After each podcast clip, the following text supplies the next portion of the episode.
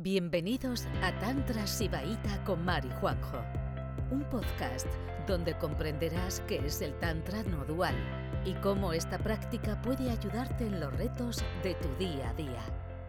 Porque es importante la cosmovisión en el Tantra.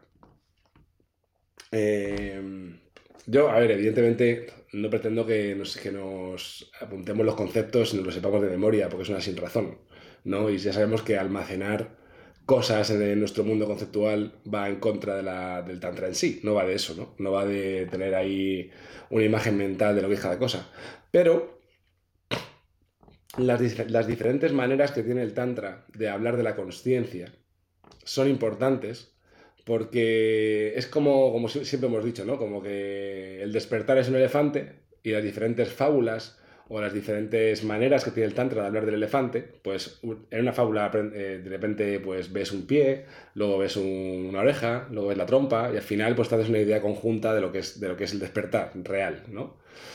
Entonces es importante no almacenar los conceptos en la mente, evidentemente, pero sí entender por qué el tantra dice las cosas que dice. Y además tenemos la suerte de que es una vía espiritual tremendamente eh, precisa ¿vale? Es muy exacta en el vocabulario. ¿vale? Entonces, los conceptos hay que, hay que interiorizarlos y entenderlos exactamente lo que dice. Porque exactamente es real, es así, como funcionan las cosas, ¿no? Entonces, bueno, en la nota de los exámenes, de todas maneras, he sido bastante benévolo, ¿eh? O sea, os podría haber suspendido todos perfectamente, pero he tirado para arriba, ¿eh? Que lo sepáis. pero bueno, eh, quien quiera... Bueno, aquí quien esté en esta conferencia ya el examen no va a tener sentido, pero bueno, eh, igual sí, igual Igual, está bien, ¿no? Incluso después de la conferencia. Pero bueno, ya haremos más. Ha sido una experiencia muy, muy increíble para mí, sobre todo ver las caras de, ahí, de aplicación y de, sufrimiento de las personas en el examen, ha sido guay. Pero bueno, vamos a pasar a, ver qué quiero decir con las preguntas del examen. ¿Vale? Y todavía voy a abrir directamente el PDF. Bueno. Y voy a empezar ya porque, porque son bastantes y no sé si me da tiempo en una hora. ¿Cuáles son los diferentes upayas? ¿Qué significan? Bueno, la enseñanza sibaíta se divide en tres upayas más uno. ¿Vale? Tres upayas. Los upayas son las vías al despertar. ¿Vale? Los caminos al despertar. Eh, los Sivasutras se dividen en tres despertares. El primer despertar, el segundo despertar y el tercer despertar. Esos, eh, los Sivasutras es como, son como la Biblia del Tantra, ¿vale? Es como, es como es como el texto más importante del sivaísmo de Cachemira, los Siva Sutras. Luego hay otros sutras, como el Pratavinardayam, el Spandakarika o el Visnanavariva Tantra, que es una explicación más detallada de los Siva Sutras. Los Siva Sutras son muy sencillos, pero a la vez están escritos en sánscrito, entonces tenemos que apoyarnos en los comentarios de o los escritólogos o los maestros sivaitas, ¿no? Entonces depende de la explicación, pues ahí los Siva Sutras pueden ser muy diferentes. Pero los Siva Sutras es lo, lo principal, el core de lo que es el sivaísmo. ¿Vale? Y, el, y, se dividen en tres, en tres partes, que son los tres upayas, los tres caminos del despertar. El primer camino es Sambhavopaya. Sambhavopaya es la vía directa. Los Sivaitas siempre dicen la verdad, de la verdad más altas primero. Porque, oye, tú no sabes en qué estado de conciencia estás. Tú vas a un profesor Sivaita y te dice, con que, con que sepas en cada momento que el pensamiento es pensamiento y la realidad es realidad, te, te iluminas. Y si la persona lo pilla, ya se salta toda la enseñanza. ¿no? Sería una persona instantáneamente iluminada, como llaman, ¿no? Pratavitya, que casi no hay de esos, pero bueno, te da la oportunidad de que eso pase y que te saltes toda la complejidad que viene después, ¿vale? O sea que, o, te dice el primer, el primer verso del, primer despertar, te puede decir, eh, la conciencia absoluta es todo lo que es. ¿Vale? Y de repente pues, puedes hacer así, pa, y decir, ya está, ya no necesito más, ¿no? Entonces te da la oportunidad de que eso pase. ¿Vale? Eh, es ese Sambopaya, primer despertar. Te dice todas las verdades más altas así, de una detrás de otra. Pa, pa, pa, pa, ¿vale? Luego el segundo despertar eh, es el camino de la Shakti, Saktopaya. El camino de la energía. Entonces en Saktopaya te, te plantea técnicas energéticas como el ACC, atención constante al centro del canal central, ¿vale? Constante, 24-7. O, o, quítate ¿no? el yo de, la ecuación y vive la vida directamente. ¿no? Te, propone prácticas energéticas que si se practican con continuidad y constancia, ¿vale? Con mucha perseverancia, las tienes, que apuntar ahí todo el rato, energéticamente, todo el rato, todo el rato, todo el rato, al final despiertas. Ese segundo despertar es la vía, la segunda vía más directa, ¿vale? Sactopaya. Y luego está Anagopaya, que es, eh, que es digamos, pues una, cuando ya has perdido la conexión con la conciencia, no sabes cómo engancharte a Sactopaya porque estás totalmente contracturado, pues entonces hay técnicas más elaboradas, ¿vale? Que te permiten saltar al segundo despertar, ¿vale? O sea, hay técnicas, pues yo qué sé, pues ya ahí entra en juego las visualizaciones, la respiración, ¿vale? Técnicas ya más elaboradas para poder ir haciendo que tu experiencia sea más sutil, ¿vale? Cuando estás totalmente perdido, estás en una experiencia muy densa de la vida, muy contracturada, y mediante Anabopaya, pues vas, vas conectando con el lado más sutil de las cosas, ¿vale? Esa sería la respuesta correcta a la primera pregunta. ¿Vale? La segunda pregunta, ¿qué es Anupaya? Se dice que eh, realmente la enseñanza sibaíta es Anupaya. O sea que realmente el sibaísmo de Cachemira no es una vía espiritual como tal, sino que tiene técnicas y prácticas que te, dar, que te pueden dar la realización instantánea. ¿vale? Anupaya significa la novia, ¿vale? O sea que realmente el hecho de creer que hay que hacer un camino para conectarte con algo donde ya estamos es una sin razón. ¿Vale? O sea que realmente la conciencia nos rodea, somos parte de ella. El ser contracturado es conciencia absoluta también. ¿Vale? O sea que digamos que pensemos lo que pensemos, nos sintamos, nos sintamos como, nos, como, nos sintamos, ya estamos donde queremos estar. ¿Vale? Entonces el, la cuarta vía es Anupaya, la novia. No. ¿Vale? Esa es la correcta respuesta a la segunda.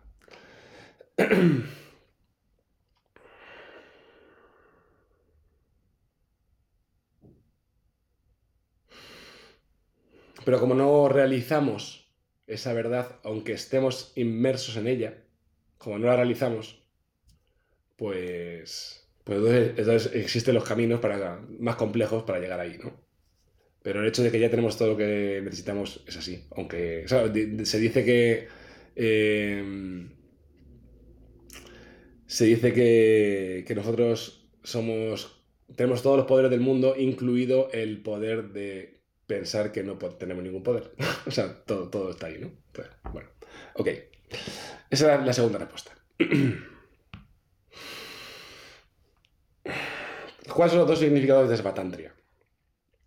Svatantria, a ver, el, claro, el sánscrito es un idioma que, da significado a muchos estados energéticos y muchos conceptos que el español, por ejemplo, no tiene. Entonces es importante eh, conocer algunos términos sánscritos porque van a dar significado a muchas experiencias, a, muchos conceptos que, el camino de despertar va a ir trayendo, ¿no? A muchos estados.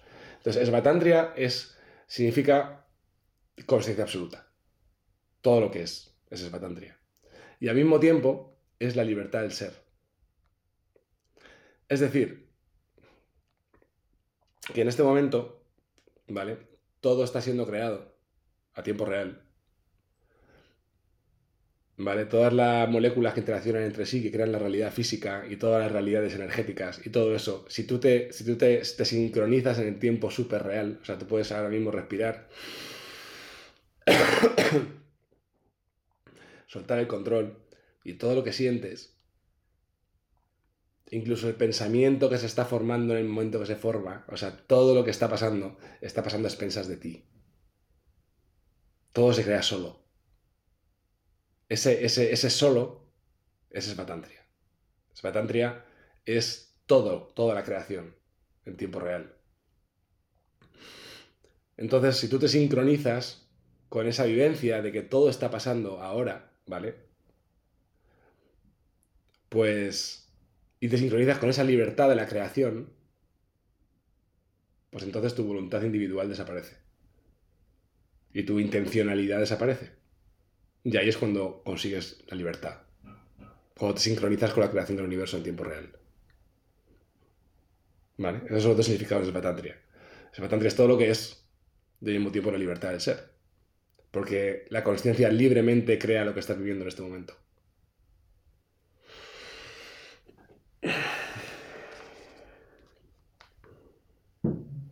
¿Vale? Todo esto, métetelo en la cabeza, como si fuera un libro, no es de ninguna relevancia para la conciencia. Pero vivirlo y entenderlo, una, vez que lo vives, o ¿sabes? una vez que lo entiendes de manera más profunda, ya no hace falta metértelo en la cabeza. ¿Vale?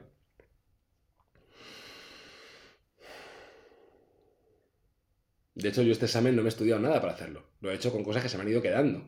¿Vale? Yo eso de memorizar, para mí, o sea, yo soy disléxico y no soy incapaz de memorizar. Pero al final, pues se te van quedando cómo funcionan las cosas y las puedes explicar.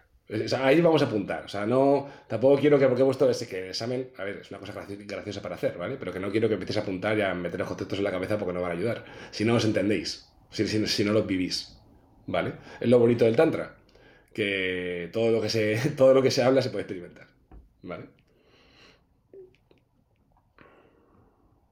Seguimos. ¿Cuál es la diferencia fundamental entre el sibaísmo de Cachemira y la, de la Vedanta? Bueno, esto sí que es una pregunta un poco más sesuda. ¿vale? ¿Cuál es la diferencia entre el sibaísmo de Cachemira y la Advaita Vedanta? Esta pregunta la he puesto más que nada para que os podáis defender frente a el resto de terapias y formaciones que tienen una base en el, en Advaita Vedanta. Todas. ¿Vale? Entonces, nosotros somos diferentes. Y es importante saberlo. ¿Vale? Entonces, evidentemente hay muchas diferencias. Muchos lo habéis puesto en el examen. Yo os he dado algo de punto por eso. o sea, es verdad que la Baita Vedanta es paternalista, que es renunciatorio, que, es machista incluso, ¿no? Porque, porque los brahmanes son la única casta que puede llegar a ciertas enseñanzas, ¿no? O sea, es, tiene un punto de eso, ¿no? Pero aparte, en la cosmovisión de, de, de la vida espiritual, la, la, diferencia más importante es que para la Advaita Vedanta todo es una ilusión, menos el estado este de paz y inmanente, o sea, permanente y, sostenido del éxtasis pleno de la creación, que, sea, que ellos lo llaman Atman. Y todo lo que no sea Atman es mentira, es una ilusión, ¿vale? Entonces, para ellos, básicamente, en vez de decir todo es conciencia y vibración, como decimos en el Tantra, para ellos todo es conciencia, punto. ¿Vale? Entonces, ¿qué pasa? Esa, cosmovisión de la Baita Vedanta crea una, dualidad enseguida. Porque dices, joder, entonces yo, la mayoría del tiempo, no estoy en ese Atman. Y entonces estoy viviendo una mentira todo el rato. ¿Cómo salgo de esta mentira todo el rato? ¿No? Pero por un lado lo estás experimentando. Entonces, ¿cómo puede ser mentira algo que estás experimentando? Si lo estás experimentando, tiene que tener algún tipo de realidad. Si no, no lo estás experimentando. ¿Vale? Entonces, el Tantra dice, vale, todo es conciencia, que es el principio ordenador del universo, y vibración. Y la vibración es la que hace que las cosas se muevan. Y que haya densidades y colores y todo esté en constante movimiento. ¿no? Entonces, para el Tantra, la única ilusión a romper es que somos un ser separado de la totalidad. Esa es la diferencia fundamental. ¿Vale?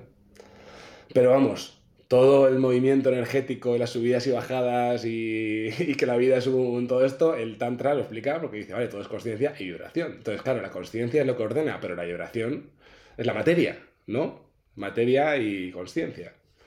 Esto a nivel físico sería, eh, digamos que eh, la, eh, la Shakti, o sea, la vibración serían los átomos, la materia, y la conciencia sería lo que los ordena. ¿Vale? O sea, en un átomo de, en un átomo de hidrógeno, por ejemplo, está el núcleo y están los, electrodos estos. los electrodos, ¿no? Se llaman electrodos, eso sí. Entonces, eh, electrones, electrones, electrones, vale. Eh, entonces, digamos que eh, las partículas son la Shakti, ¿vale? Y lo que ordena cuántos electrones hay en cada núcleo es la conciencia. ¿Vale? Entonces, todo el universo está hecho de conciencia y vibración. La conciencia es el principio ordenador y la vibración es la energía. ¿Vale? Consciencia e vibración.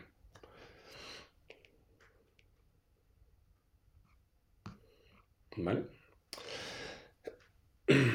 Descubre las cinco acciones del Shiva Natarayam.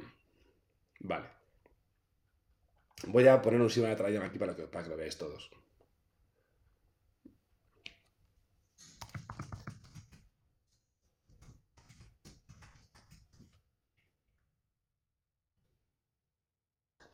A ver, vamos a poner este, por ejemplo. Este. Vale. Uy, no, esto es una figura de Amazon. A ver, eh, Save Image.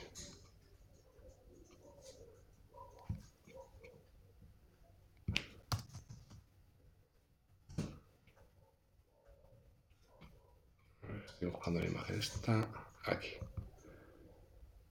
Vale.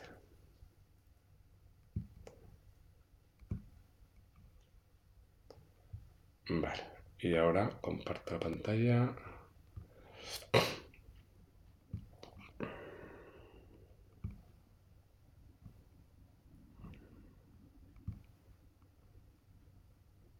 Mm, vale. Estáis viendo todo sesiva, ¿no? ¿Lo veis? Vale. este es Sivan Atrayan.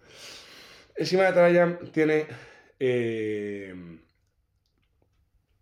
o sea, es- representa las cinco acciones de la consciencia. ¿Vale? La acción del... De la, primero, la, a ver, ¿dónde está, ¿dónde está esto? Vale. A ver, crea, mantiene, destruye, olvida. Vale. Olvida, libera. Bueno. Eh, la mano de la derecha abajo tiene, tiene cuatro manos. La mano de la derecha abajo es la creación. ¿Vale? Crea. O sea, digamos que la consciencia está constantemente creando. ¿Vale? Crea. Esto, espérate un momento. Bueno, luego hay una cosa que tengo una duda, eso te lo preguntar a Mar. Pero bueno, las, cinco acciones son, eh, es lo importante, no, no, no que representan el dibujo. Hay una, hay una acción que es la creación. ¿Vale? Está, la, la consciencia está creando constantemente. Está crea, tú ahora mismo piensas en algo y el pensamiento se crea de la nada. ¿Vale? Y lo crea en la naturaleza, en todos los lados. Crea. ¿Vale? El, el tamborcito de arriba a la derecha ese simboliza el spanda. El spanda es la vibración, la vibración de la consciencia. La vibración mantiene. ¿Vale? Hay una creación y hay un man- y hay un mantenimiento. Nosotros, el cuerpo físico nuestro, hemos, nosotros hemos sido creados y nos mantenemos aquí. Hay una creación que se mantiene. ¿Vale? Un pensamiento, tú puedes pensar en un elefante amarillo y, que, ese, elefante amarillo esté en tu consciencia. Permanezca. ¿Vale? Hay una permanencia. Se crea y se mantiene. ¿Vale? Pero cuando en vez de pensar en un elefante amarillo piensas en una flor, el elefante amarillo se destruye. Ese es el fuego que tenemos en la mano izquierda, el fuego. ¿Vale? Entonces, Shiva está constantemente creando, manteniendo, destruyendo, ¿vale? La, la otra mano que hace así, ¿vale? Es, eh, claro, esto no sé si la mano o el pie, tengo que, te tengo que preguntar a Mar, ya lo mandaremos. Porque, son las, las- porque las dos significan que velan, como que se ocultan, ¿vale? Pero una significa que lo que ha creado se ha mantenido y se ha destruido, luego se olvida. ¿Vale? Es olvidado. ¿Vale? Esa es la cuarta acción. Se crea, se mantiene, se destruye y se olvida. ¿Vale? O sea, al final, cuando nosotros muramos, y no sé qué pasará luego después en otro mundo, lo que sea, va a llegar un momento que todas las formaciones mentales que hemos construido, que nuestro cuerpo, que nuestro tal, todo eso será olvidado. Y será cambiado por otra cosa, que, que- por, por, por algo más que se crea. ¿Vale? Y luego, que digo que no sé si es la pata o el otro brazo, que yo creo que la pata esta. Y luego, Shiva, el quinto poder de, el quinto poder de Shiva es eh, el, el que esos poderes, eh, ese poder de Shiva, todos esos poderes que, que acabamos de decir, los vela. Como que, o sea, Shiva a sí mismo se oculta. ¿Vale? Por eso estamos en esta realidad que estamos todo el rato practicando para poder llegar a él otra vez. Porque otra cosa que hace Shiva es velarse. Vela eh, su, exi- su existencia misma. Perdona, tengo el mili abierto. ¿Vale?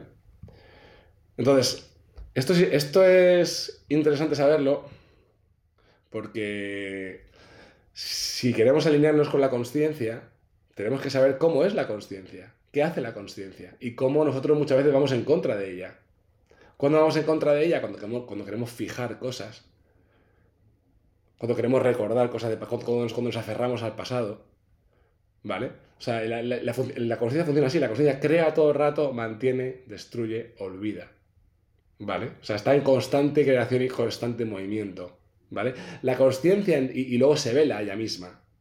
¿Vale? La conciencia en sí nunca va a desaparecer. Tú puedes estar en sincronía con la conciencia, llegará el momento de tu muerte y tu cuerpo morirá y tus experiencias cambiarán. Y si tú te mantienes alineado con la conciencia, siempre va a haber un sentido de identidad. Pero, es, pero esa identidad es siempre cambiante. ¿Me explico? Entonces todo esto es importante. Es importante saber cómo funciona la conciencia, ¿vale? Para no, tener, para no tener miedo, para no tener miedo cuando las cosas se desmoronan, cuando, cuando, cuando todo se cae, porque es como tiene que es lo que tiene que pasar, ¿vale? Es la danza de creación y destrucción todo el rato. ¿Vale?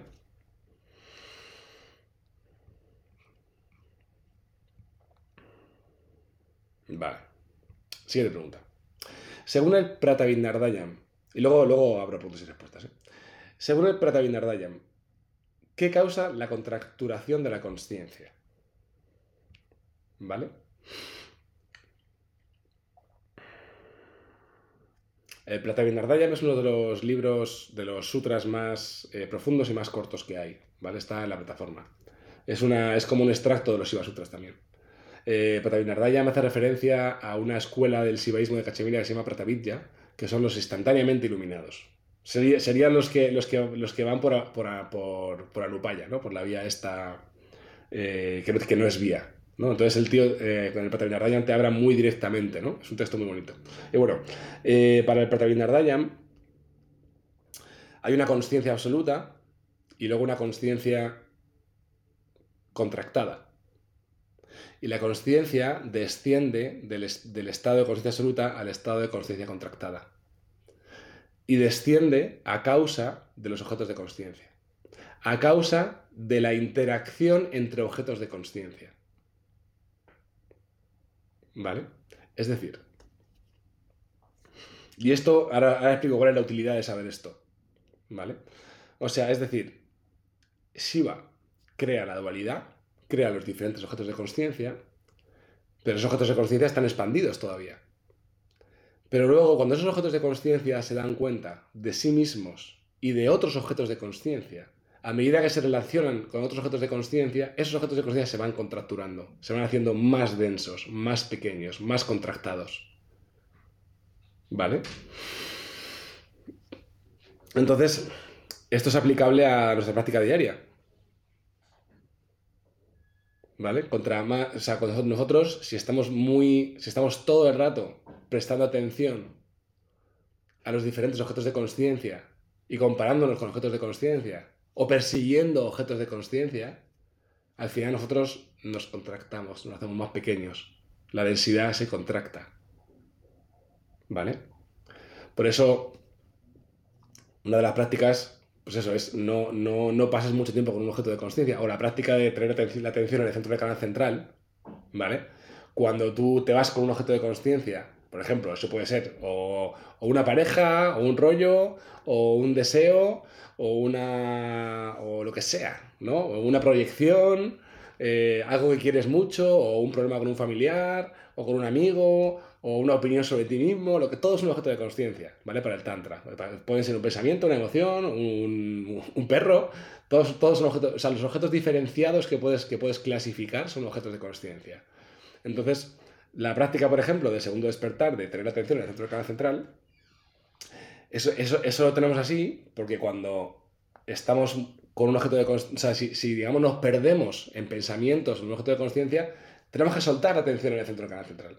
Si mantenemos la atención en el centro del canal central, no nos vamos a ir mucho tiempo con ningún objeto de conciencia. Vamos a, vamos a recoger la atención rápido. ¿Vale? Entonces, si nosotros estamos de objeto de conciencia en objeto de conciencia, al final nos contactamos porque perdemos nuestra verdadera. Perdemos la espacialidad, perdemos nuestra verdadera naturaleza. ¿Vale? Cada vez, cada vez vivimos más en un mundo de, seres separados. Y eso lo hacemos con donde ponemos la atención. ¿Vale? Por eso es importante saber esto, de por qué, por qué nos contractamos, por qué, no, por qué nos llenamos de densidades. porque estamos prestando atención a un montón de objetos de conciencia.